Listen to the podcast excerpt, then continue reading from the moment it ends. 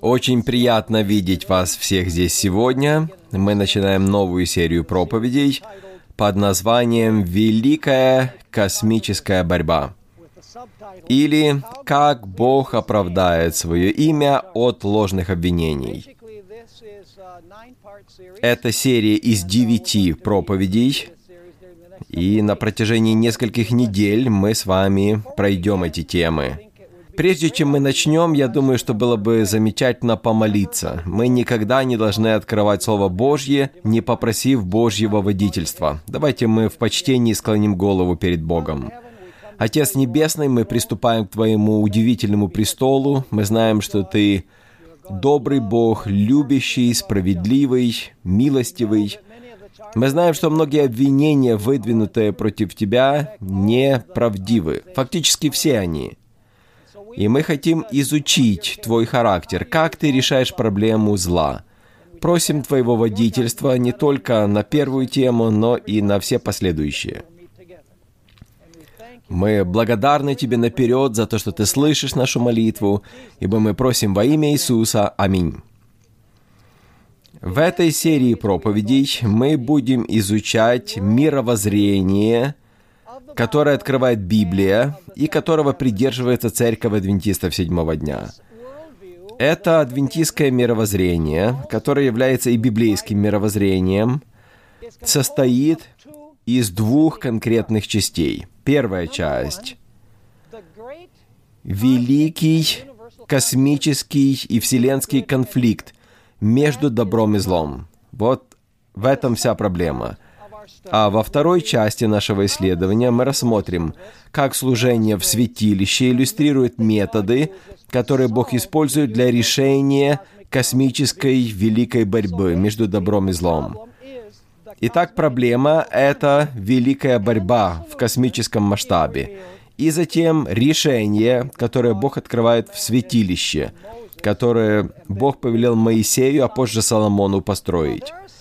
Есть несколько библейских доктрин, которые церковь адвентистов седьмого дня придерживается наравне с другими церквями. Например, мы верим в крещение через водное погружение. Мы верим также в спасение, которое Христос совершил на кресте. Мы верим в безгрешную жизнь Христа. Мы верим в то, что Христос воскрес из умерших что Он вознесся на небо, и что Он ходатайствует за тех, кто приходит к Богу через Него. И даже некоторые отличительные адвентистские доктрины не являются чисто адвентистскими, потому что их придерживаются и другие церкви. Например, то, что мертвые мертвы до воскресения. Есть одна церковь, свидетели Иеговы, которые верят точно так же. Есть также учение о субботе. Опять же, это отличительная адвентистская доктрина, но она присуща не только нашей церкви, потому что есть пятидесятнические церкви, соблюдающие субботу, есть баптисты седьмого дня, ну и, конечно же, иудеи соблюдают субботу. Поэтому, хотя суббота — это отличительная адвентистская доктрина, она присуща не только адвентистам. Есть также доктрина о здоровом образе жизни — Адвентисты учат тому, что мы не должны курить или употреблять алкоголь, или наркотики употреблять, но это также не уникально для адвентистов. Мормоны, например, также придерживаются здорового образа жизни. Поэтому даже отличительные доктрины церкви адвентистов седьмого дня не являются присущими только ей. Но есть одна богословская позиция – которое эксклюзивно и уникально адвентистское. Это учение о святилище или доктрина о святилище. Особенно служение Иисуса Христа в святом святых небесного святилища. Святилище — это не просто одна из доктрин адвентистской церкви или библейских доктрин. Это мировоззрение адвентистской церкви — это концепция, которая связывает все остальные доктрины в прекрасную систему истины. Каждая доктрина церкви адвентистов седьмого дня является частью общего целого. Другими словами, святилище объединяет все учение адвентистской церкви в прекрасную мозаику. Поэтому святилище — это не одна доктрина из многих. Святилище — это мировоззрение, которое связывает воедино все учение адвентистской церкви. Эллен Уайт ясно говорила о важности учения о святилище. В письме номер 208 за 1906 год Эллен Уайт выразила мысль о важности понимания доктрины о святилище. Я читаю. Правильное понимание служения в небесном святилище является основанием нашей веры. Обратите внимание на это. Верное понимание служения в небесном святилище является основой нашей веры. И говоря о важности того, что в 1844 году началось служение в святом святых небесного святилища на основании книги Даниила 8.14, Эллен Уайт написала следующее в книге «Великая борьба». Основанием и столпом адвентистской веры является следующее место из Священного Писания.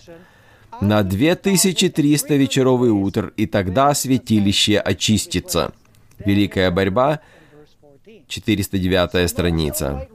Итак, обратите внимание, что Эллен Уайт называет доктрину о святилище основанием и столпом адвентистской веры. Другими словами, святилище — это не просто один из кирпичиков адвентистского богословия. Святилище — это фундамент всего здания. В этой серии проповедей мы проследим служение Иисуса в святилище, начиная с стана, затем к жертвеннику всесожжения, к умывальнице, затем во святое отделение небесного святилища и затем во святое святых. А затем в конце мы вернемся во двор и поговорим о обряде, которое включает в себя козла отпущения. И мы отметим, что на каждом этапе, куда переходит Иисус, раскрывается одна из частей решения проблемы греха во Вселенной. Мы рассмотрим, какое служение Иисус совершил на каждом этапе и как это помогало решить проблему греха и оправдать Божье имя, которое сатана поносит уже в течение шести тысяч лет. Если вы спросите практически все христианские церкви, почему Иисус пришел в этот мир, они, скорее всего, скажут, что Иисус пришел в этот мир, чтобы спасти людей. И я скажу, что это одна из причин, почему Иисус пришел в этот мир. Но есть более широкая и глубокая причина, почему Иисус пришел в этот мир. Хочу прочитать цитату из классической книги «Патриархи и пророки». Это одна из моих самых любимых книг, написанных Эллен Уайт. Она описывает историю фактически не только мира, а она начинает описание с происхождения зла на небе. Затем описывает ветхозаветнюю историю до иудейской монархии. И вот в этой цитате Эллен Уайт описывает, насколько важно понимать, почему Иисус пришел в этот мир, в самом широком смысле этого слова.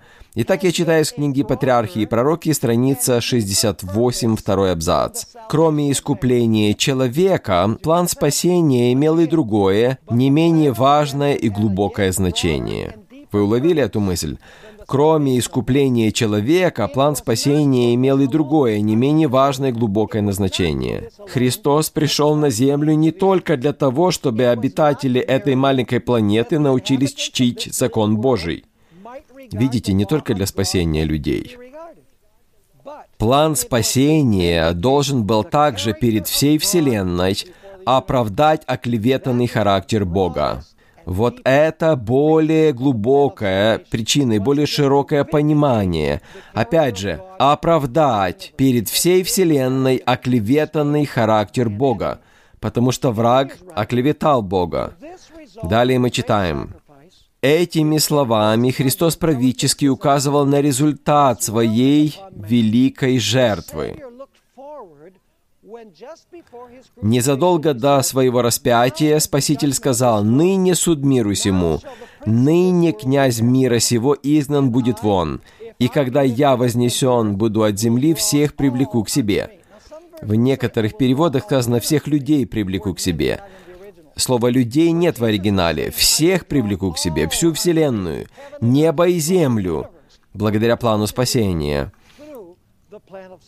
И затем она завершает эту цитату такими словами.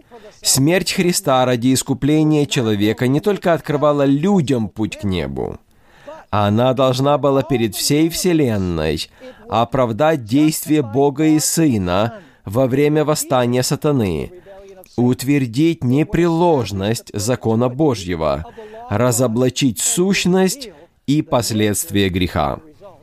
Итак, более глубокое значение плана спасения, более широкое понимание заключается не только в спасении людей, но в процессе спасения, чтобы оправдать характер Божий перед всей Вселенной, чтобы очистить его от всех обвинений сатаны. Итак, мы рассмотрим с вами более широкую проблему, чем грех в этом мире. Великая борьба между добром и злом не ограничивается только нашим миром. Это проблема вселенского масштаба. То есть, проблема греха касается масштабов всей Вселенной. Бог позволил на протяжении последних шести тысяч лет греху развиваться – потому что в процессе он хочет оправдать свой характер. Видите, Библия говорит, что борьба началась даже не на земле. Библия говорит, что борьба между добром и злом началась на небе, в присутствии Божьем. И цель плана спасения заключается в том, чтобы сделать прививку Вселенной против появления греха вновь в будущем – то есть Бог позволил греху проявить себя, Бог позволил сатане развить принципы своего правления, потому что Бог желает обезопасить Вселенную навеки. Видите, Бог не предлагает быстрое решение проблемы, временное решение проблемы греха. Мы, люди, любим быстрое решение. Например, если у нас болит голова, то мы принимаем тайленол но не решаем причину головной боли, потому что мы хотим, чтобы наша проблема ушла быстро. Бог так не действует с этой вселенской проблемой греха. Нужно время. Бог не хочет, чтобы какие-то вопросы остались неотвеченными, когда придет время уничтожить грех. Грех не появится никогда больше во Вселенной, потому что Бог позволяет ему развиться за эти шесть тысяч лет.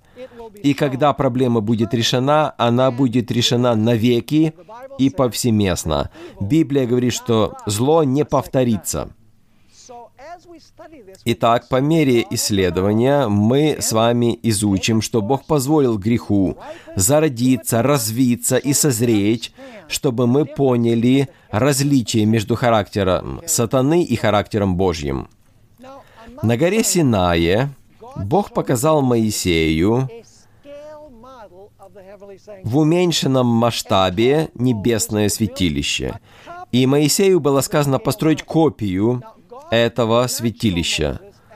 На горе Бог не показал Моисею небесное святилище. Оно огромное, оно намного больше какого-либо святилища на земле. Что Бог показал Моисею, это уменьшенную в масштабе модель святилища, и он призвал его построить копию святилища в миниатюре.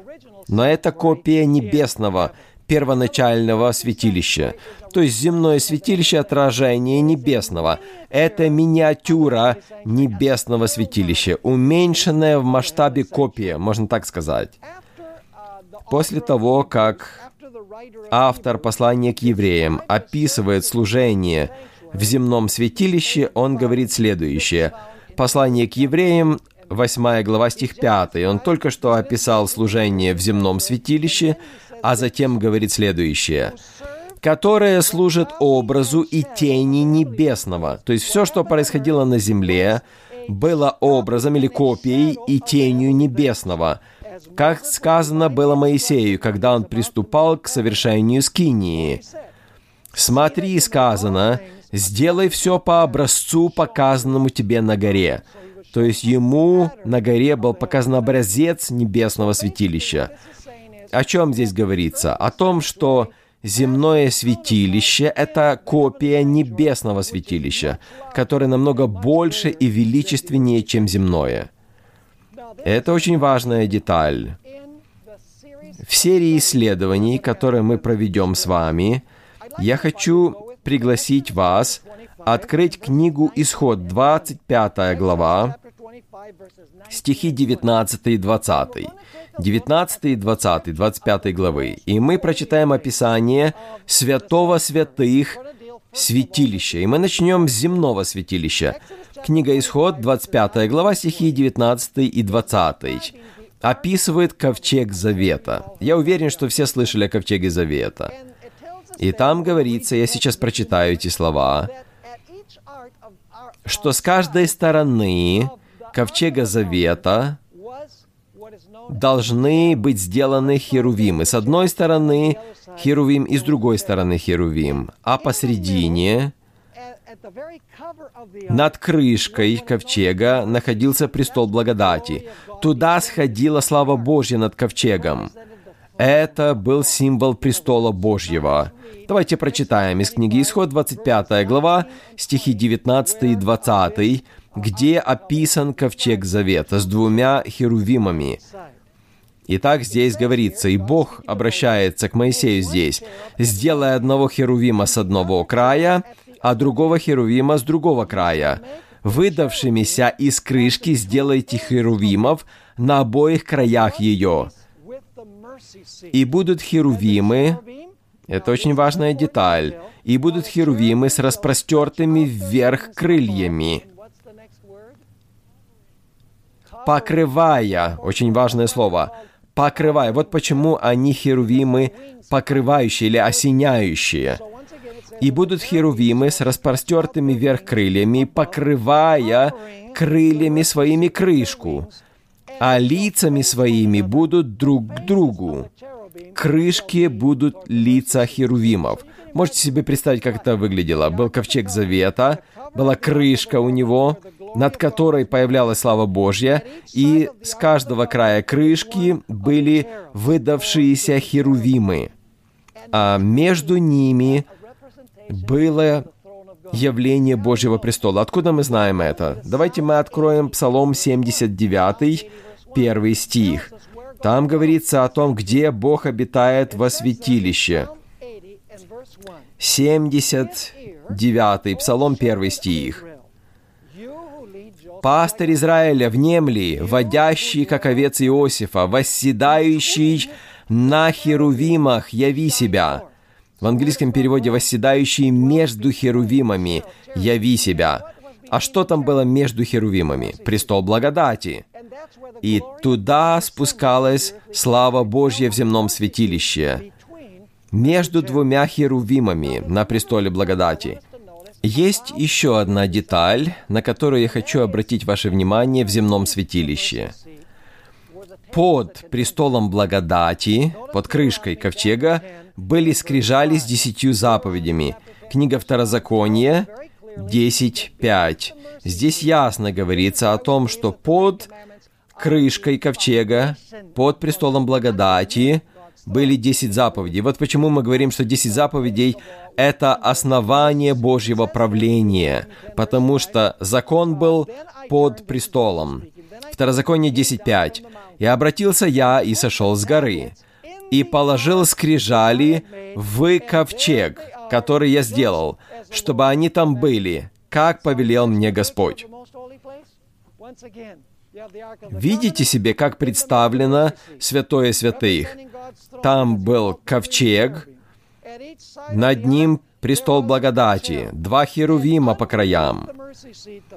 И под престолом благодати, основание Божьего престола, десять заповедей Святого Божьего закона.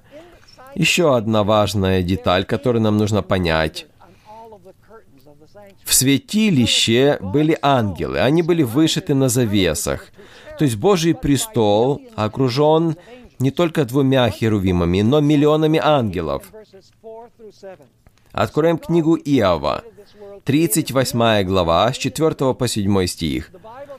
До того, как появился наш мир, Бог уже создал миллионы ангелов. Библия называет тьмы тем и тысячи тысяч, потому что в греческом языке не было слова, которое означает миллион, поэтому они просто умножали тысячи. Миллионы ангелов были вокруг Божьего престола. Очень важная деталь есть. Если вы спросите христиан сегодня, кто такие ангелы, то они вам скажут, скорее всего, что это духи умерших, которые помогают людям на земле. Это ложное понимание, противоречащее Библии, потому что Библия говорит, что ангелы существовали до появления нашего мира. Книга Иова, 38 глава, стих 4 по 7. Давайте прочитаем. Здесь Бог задает несколько вопросов Иову. И обратите внимание, чем заканчивается седьмой стих. Но прочитаем четвертого. «Где был ты, когда я полагал основание земли? Скажи, если знаешь. Кто положил меру ей? Если знаешь». Бог с сарказмом, конечно, задает эти вопросы. «И кто протягивал по ней верь? На чем утверждены основания ее? И кто положил краеугольный камень ее?» Какое событие описано в этих вопросах? Очевидно, что Бог задает вопросы о творении, о происхождении Земли. Но теперь седьмой стих. Здесь сказано, «Кто положил краеугольный камень ее при общем ликовании утренних звезд, когда все сыны Божьи восклицали от радости?» Скажите, утренние звезды, эти сыны Божьи, уже существовали, когда Бог творил землю? Да, Поэтому это не духи умерших. Ангелы — это отдельно сотворенные существа, отличные от людей. Интересно, что звезды в Библии символизируют ангелов. Поэтому здесь сказано «при общем ликовании утренних звезд, когда все сыны Божьи восклицали от радости». Это одно и то же. В книге Откровения 1.20 говорится также об этом – у нас нет времени все стихи читать, но здесь ясно говорится о том, что звезды — это ангелы. А также в книге Откровения 12.4 сказано, что дьявол увлек с неба третью часть звезд и поверг их на землю. Поэтому утренние звезды — это ангелы. А что означает сыны Божьи? Нет времени сейчас разбирать детали этого, но сыны Божьи это представители миров, которые не согрешили. Вы спросите, откуда вы знаете это?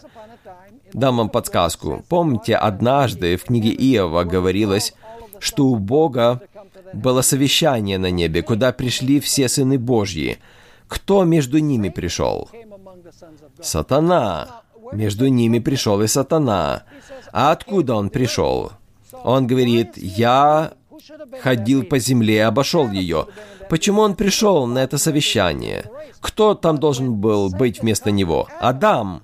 Он был представителем земли, но когда сатана привел Адама к падению, он захватил власть на земле.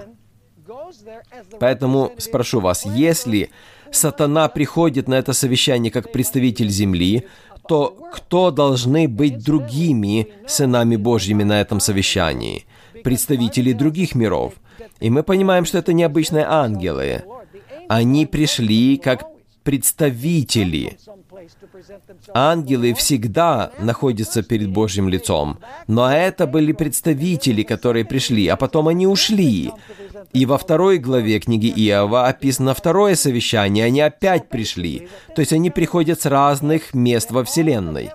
Поэтому о чем здесь говорится? Так это о том, что вся Вселенная, ангелы, и представители несогрешивших миров пели от радости, восклицали от радости, когда Бог творил нашу землю. Но Библия говорит, что был один ангел, который был руководителем всех ангелов. Он был прекрасным и мудрым. Книга Иезекииля, 28 глава, описывает его как Люцифера. 12 стих этой главы. «Ты печать совершенства, полнота мудрости и венец красоты». Обратите внимание, какое описание этого существа. Абсолютно совершенный, мудрый, венец красоты, то есть прекраснейший. Чем он занимался? 14 стих. Здесь говорится о том, какую должность занимал этот ангел. Это был лидер среди ангелов. Некоторые даже считают, что он был предводителем небесных хоров, потому что для него были созданы музыкальные инструменты, когда он был создан. В 14 стихе объясняется функция этого ангела. «Ты был помазанным херувимом, чтобы осенять или покрывать». Помните, мы уже читали о покрывающих херувимах, так? Мы теперь говорим не о копии, не о золотых херувимах, а о живом херувиме, который был не в земном, а в небесном святилище, где оригинальное святилище на небе. И здесь сказано, что это существо было одним из двух осеняющих херувимов или покрывающих херувимов. Поэтому должен ли быть ковчег завета в небесном святилище? Да, конечно. И Библия говорит в книге Откровения 11.19, сказано, что «открылся храм Божий на небе, и явился ковчег свидетельства его в храме его». Поэтому мы знаем, что на небе есть храм, и там есть ковчег завета, и первоначально там были два херувима живых, и один из них был Люцифер, херувим осеняющий. И Бог обитает между херувимами, как мы читали в Псалме 79, первый стих. Но наступило время, наступил момент, когда этот ангел Люцифер необъяснимо исполнился зависти и ревности к Иисусу Христу. Грех показал свою уродливую голову на небе вначале, не на земле. Проблема греха вселенская, не только в масштабах земли. История восстания этого удивительного ангела очень печальная. Иисус находился одесную престола Божьего. Он знал все таинства Божьего Царствия. Отец все создал через Сына, так Библия говорит. То есть у Иисуса было ближайшее общение с Отцом. Он знал все тайны Отца. И Библия говорит, что Люцифер исполнился зависти, потому что Иисуса приглашали на божественный совет, а его нет. Отец раскрывал тайны Иисусу, которые не раскрывал Люциферу и другим ангелам. Эллен Уайт описывает это удивительным, удивительным образом в книге «Раннее произведение», страница 145. Сатана был некогда почитаемым на небе ангелом, и своей славой уступал только Христу. Его лик, как и у прочих ангелов, выражал кротость и счастье. Его высокий и широкий лоб свидетельствовал о могучем интеллекте. Телосложение его было совершенным, осанка благородной и величественной. Но, когда Бог сказал своему сыну, «Сотворим человека по нашему образу», мы читали это, да, в книге «Бытие», мы теперь знаем, кто обращался к кому. Но когда Бог сказал своему сыну, «Сотворим человека по образу нашему», сатана позавидовал Иисусу. Он рассчитывал принять участие в совете по поводу сотворения человека – но, не получив приглашение, преисполнился злобой, завистью и ненавистью. Он хотел получить наивысшие почести на небе после Бога. Итак, он исполнился злобой, зависти к Иисусу, к его положению одесную Отца. И у Люцифера созрел план, что он свергнет Бога с престола. Книга пророка Исаии, 14 глава, Стихи 12 по 14 мы читаем. Здесь говорится о Люцифере. «А говорил в сердце своем, «Взойду на небо, выше звезд Божьих вознесу престол мой, и сяду на горе в сонме богов, на краю севера. Взойду на высоты облачные, буду подобен Всевышнему». То есть у него была очень большая проблема. Близорукость. Он видел только себя. Я, я. Поэтому грех зародился благодаря эгоизму. Он сказал, «Я буду подобен Всевышнему, сяду на его престоле». Но Люцифер понимал, что сам он ничего не сделает, поэтому он решил заразить своим духом небесных ангелов. Ему нужно было приобрести себе заговорщиков, компаньонов, потому что он понимал, что сам по себе он ничего не сможет сделать. Для того, чтобы привлечь на свою сторону поддержку, он решил оклеветать Бога, представить Его в ложном свете. И для этого ему нужно было прибегнуть к лжи, потому что мы знаем, что Бог и Его правление святы, истинны, и Бог является любовью и милостью и справедливостью. В нем нет никакого зла. Но сатане нужно было внедрить в умы небесных существ то, что Бог является деспотом, что ему нельзя доверять, что он не любит, что он несправедливый, что у него тайны есть какие-то, что он эгоист. Ему нужно было оклеветать, очернить Божью репутацию. И Библия говорит нам, что именно этим и занялся Люцифер. Давайте прочитаем из Евангелия от Иоанна 8.44, где говорится о природе Люцифера. Позже он назван дьяволом и сатаной, древним змеем. У него есть очень много имен. Евангелие от Иоанна 8.44. Иисус обращается к иудеям своего времени. «Ваш отец – дьявол, и вы хотите исполнять похоти отца вашего. Он был человекоубийца от начала и не устоял в истине, ибо нет в нем истины.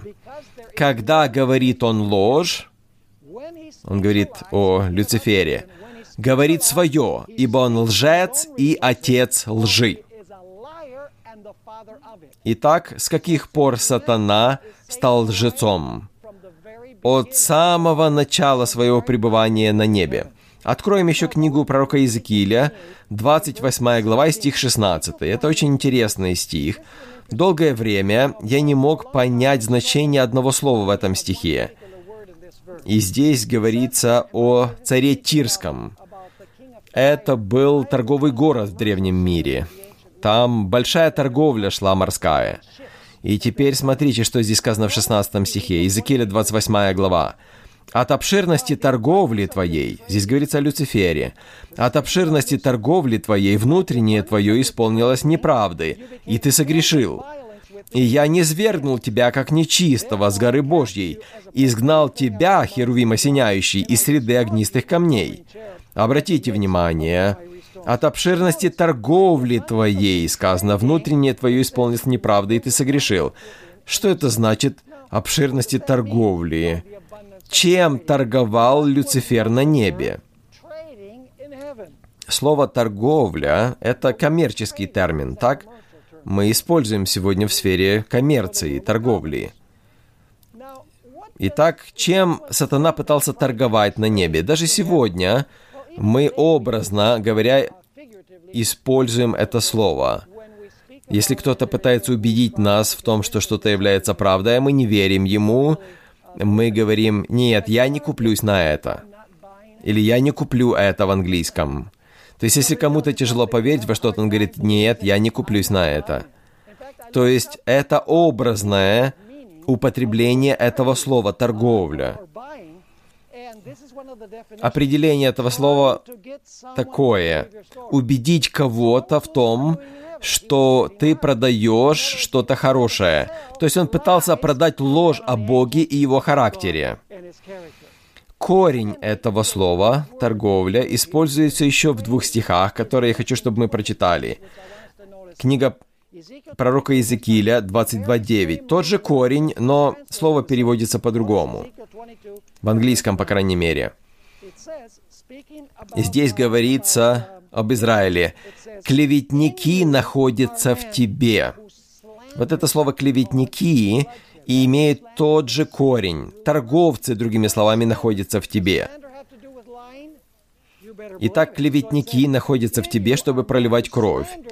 И на горах едят у тебя идоложертвенные, среди тебя производят гнусность. И затем книга Левит, 19 глава, используется тоже слово «торговля». Здесь не используется слово «клевета» теперь уже. Бог говорит Израилю, чтобы израильтяне не были переносчиками. Здесь говорится так. «Не ходи переносчиком в народе твоем». Здесь слово с тем же корнем. Что же такое торговля?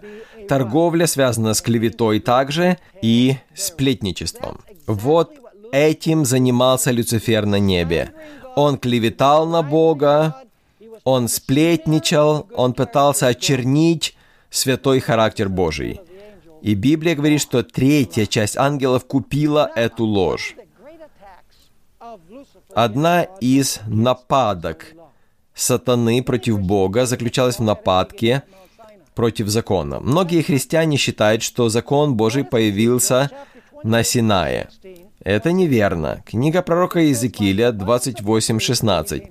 «От обширности торговли твоей внутреннее твое исполнилось зла, и ты согрешил». Что сделал Люцифер? Согрешил.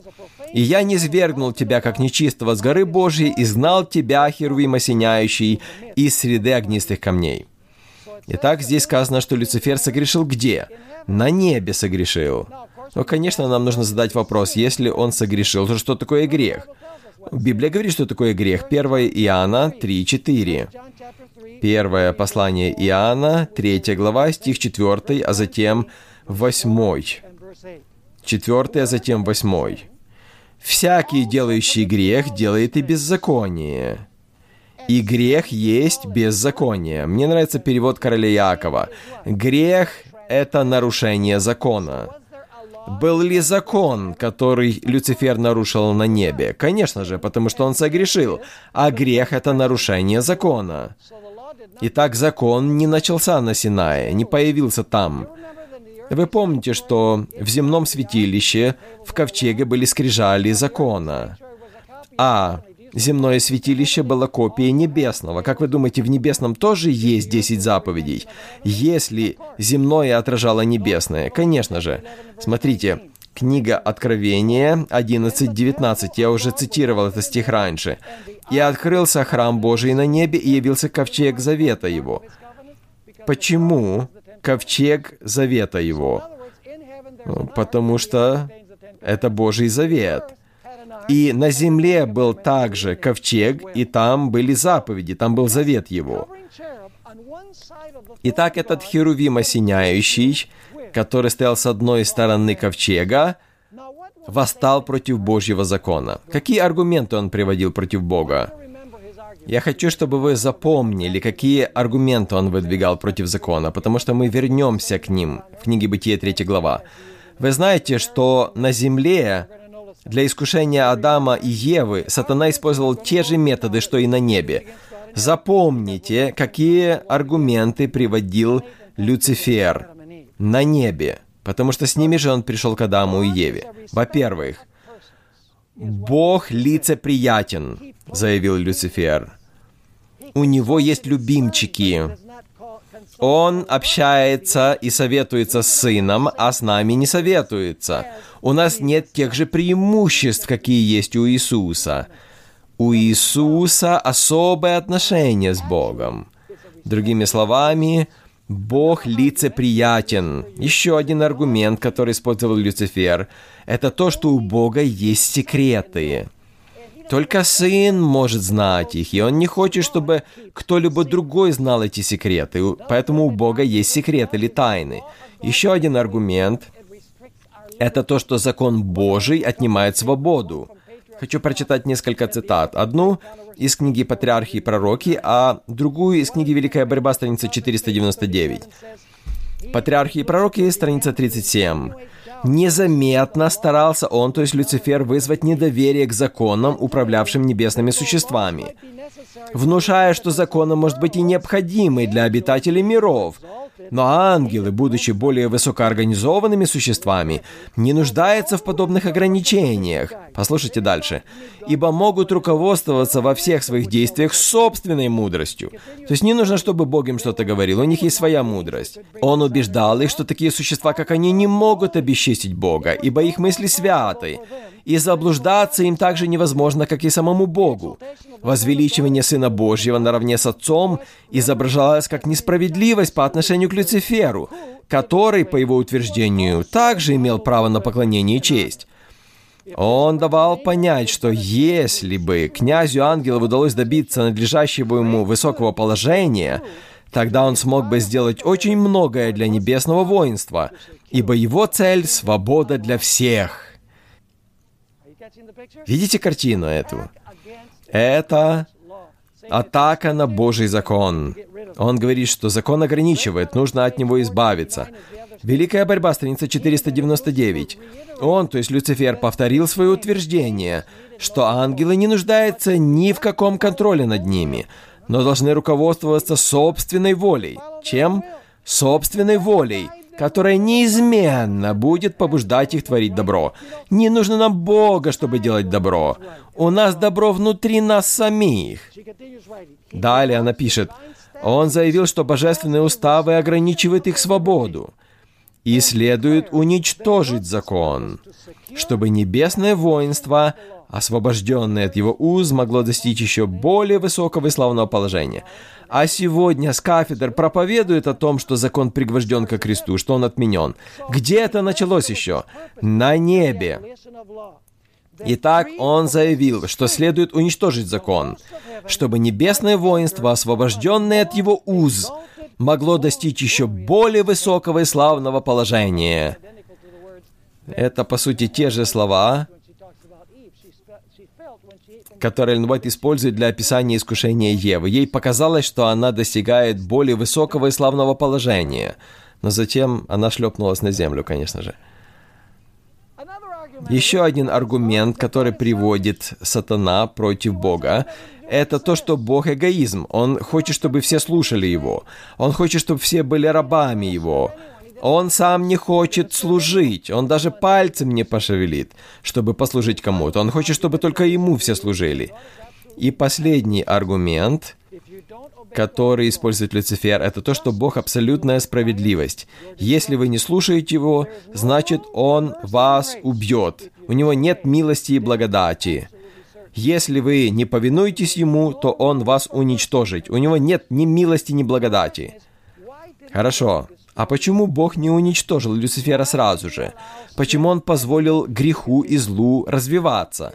Друзья, это было необходимо, чтобы Бог дал время, и Люцифер раскрыл свои планы и свое правление, чтобы все могли понять, к чему приведут его аргументы. Только таким путем аргументы сатаны можно было вскрыть полностью – Нужно было дать возможность развиться планам сатаны, чтобы вся Вселенная увидела, какой будет конечный плод его идей. Если бы Бог уничтожил сатану сразу же, то сомнения остались бы. Остались бы в умах небожителей. Они бы тогда говорили, о, Люцифер говорил, что кто не послушан Богу будет, то он его уничтожит. Сомнения бы остались. Второе небесные существа служили бы Богу из страха, а не из любви, и Бог не может принять служение из страха. И в конце концов, всегда бы оставалась возможность для второго восстания, чтобы свергнуть Бога. Итак, в конце концов, Люцифер привлек на свою сторону третью часть ангелов и решил поднять восстание против Бога. Об этом говорит книга Откровения, 12 глава, стихи 7 по 9. «И произошла на небе война, Михаил и ангелы его воевали против дракона, и дракон и ангелы его воевали против них, но не устояли, и не нашлось уже для них места на небе. И низвержен был великий дракон, древний змей, называемый дьяволом и сатаной, обольщающий всю вселенную, низвержен на землю, и ангелы его низвержены с ним. И теперь сатана оказался сверженным с неба с третьей частью небесных ангелов, которые сочувствовали ему и приняли участие в его заговоре. И Библия говорит нам, что Люцифер, в конце концов, сошел на планету Земля. Бог решил создать Адама и Еву, несмотря на то, что сатана согрешил на небе. И, как вы знаете, Бог сказал Адаму и Еве, «От всякого дерева в саду ты будешь есть, но от одного дерева тебе нельзя есть, потому что если ты вкусишь от него, то смертью умрешь». Но однажды Ева отошла от мужа, и, конечно, ему нужно было следить за ней, быть с ней, и она приблизилась к дереву познания добра и зла. И внезапно змей начал говорить с ней. Обратите внимание, как он приводит те же аргументы для Евы, которые он использовал на небе. Давайте откроем книгу «Бытие» 3.1 и быстро прочитаем. Книга «Бытие», 3 глава, стихи 1 по 6. «Змей был хитрее всех зверей полевых, которых создал Господь Бог. И сказал змей жене, это чудо, что змей говорит, правда? Видите, дьявол творит чудеса также. Потому что он дал змею способность говорить. Эллен Уайт говорит, что Ева знала, что змеи не могут говорить. И поэтому она говорит, Бог нам сказал, что змей не может говорить, а теперь он говорит. Почему Бог солгал нам? Видите, дьявол начал сеять сомнения в характере Божьем. Обратите внимание, и так он говорит жене, это говорящий змей, чудо. Подлинно ли сказал Бог, не ешьте ни от какого дерева в раю? Так Бог сказал, что они не могут есть ни от какого дерева в раю? Нет. Что делает дьявол? Он неверно цитирует Божьи слова, неверно цитирует. А какая цель этого неверного цитирования? Послушайте, нет лучшего способа начать разговор, чем сказать неправду. Потому что сразу будет реакция. Так ведь? Например, если бы я сказал вам, «Видите этот пиджак, какой у меня хороший, красный такой?» Так, ну, ваша реакция была бы какая? Вы что, дальтоник или что? Это пиджак черный, а не красный. Поэтому цель лжи у сатаны была вызвать Еву на разговор – он хотел начать с ней разговор, потому что он знал, что если они начнут говорить, он переубедит ее. Итак, он говорит, «Подлинно ли сказал Бог, не ешьте ни от какого дерева в раю?» И теперь она его поправляет. И сказала жена змею, «Плоды из дерев мы можем есть, только плодов дерева, которое среди рая, сказал Бог, не ешьте их и не прикасайтесь к ним, Видите, она тут даже добавляет к словам Божьим, «И не прикасайтесь к ним, чтобы вам не умереть».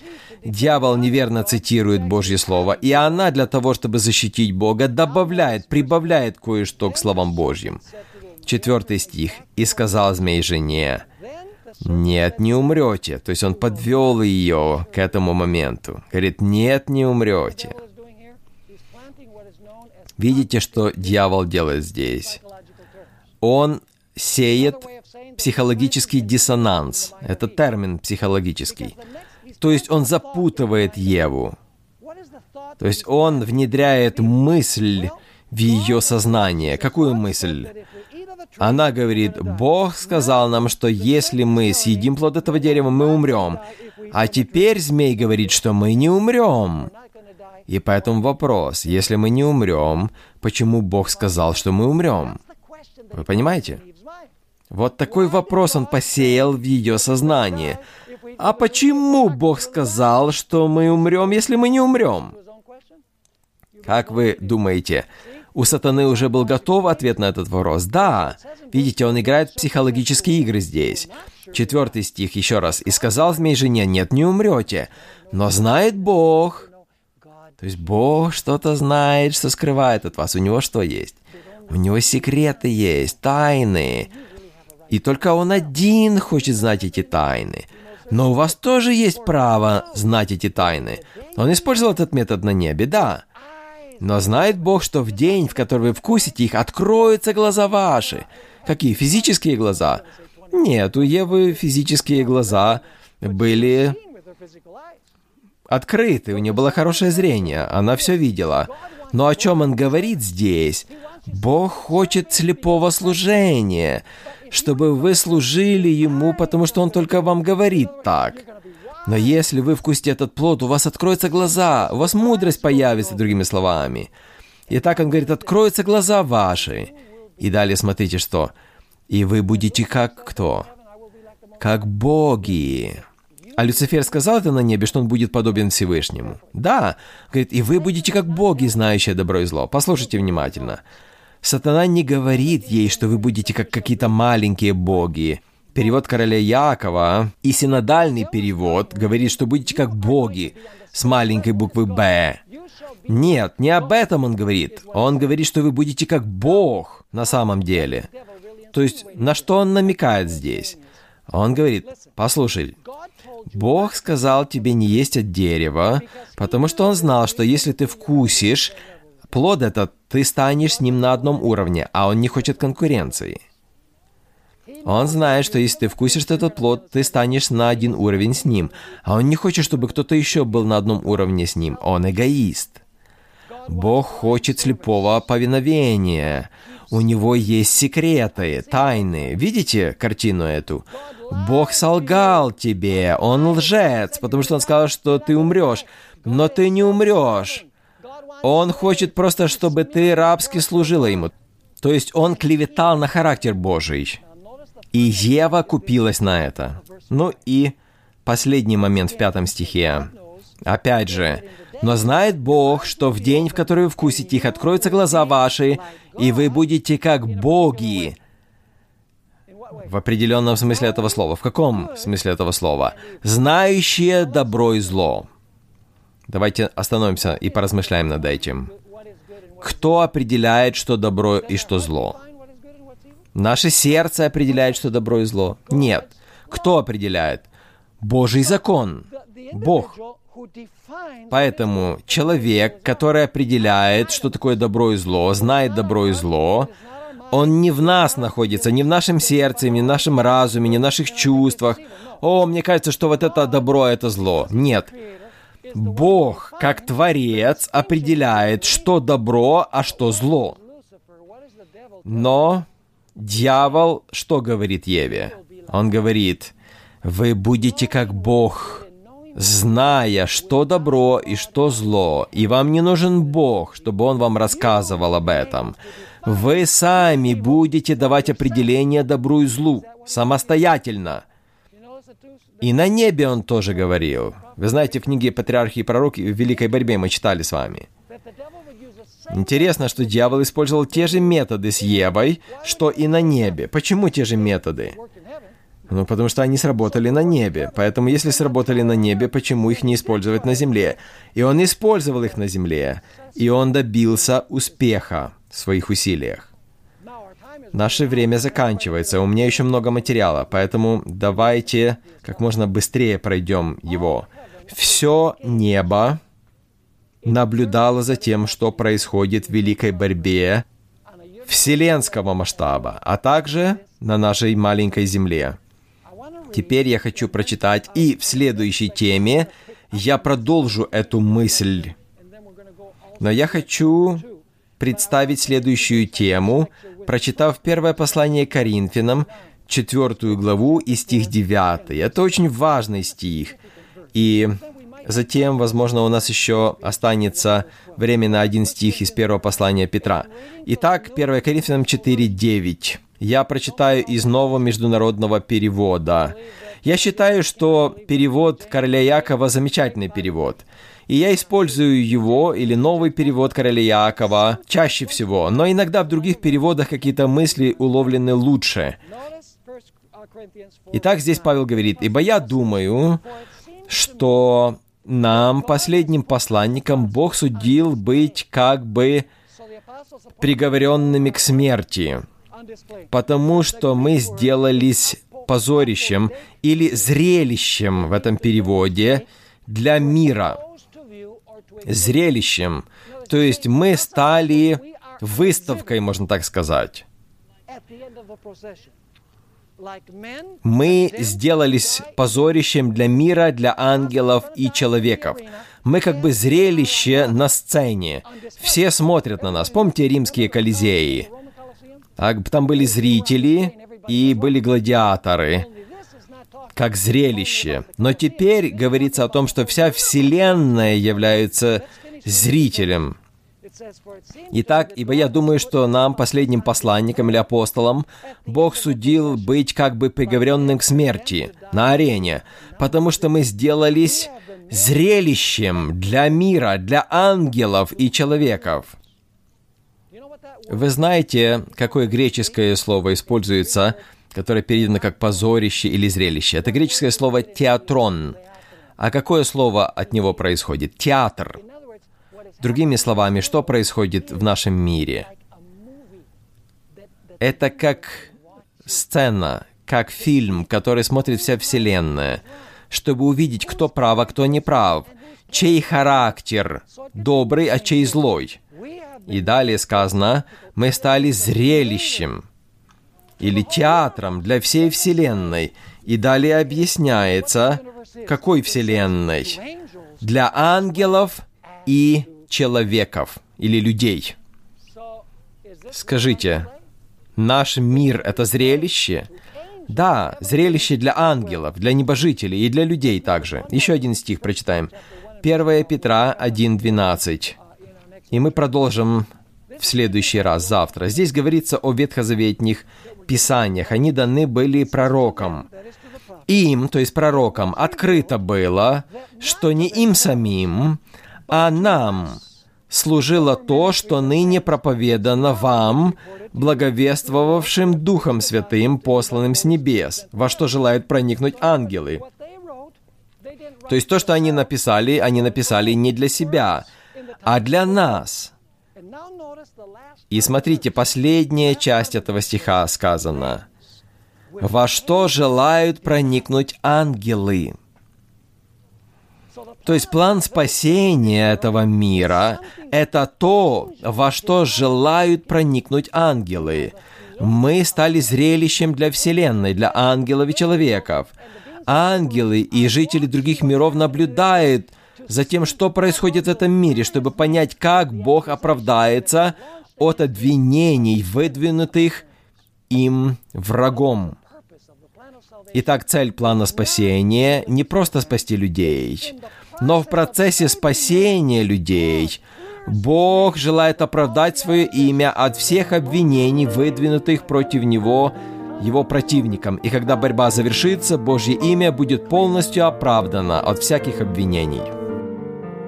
Вы прослушали данную запись благодаря служению Audioverse, веб-сайту, предоставляющему бесплатные аудиопроповеди и другие материалы. Вы можете больше узнать об Audioverse, а также прослушать другие проповеди, перейдя на сайт www.audioverse.org.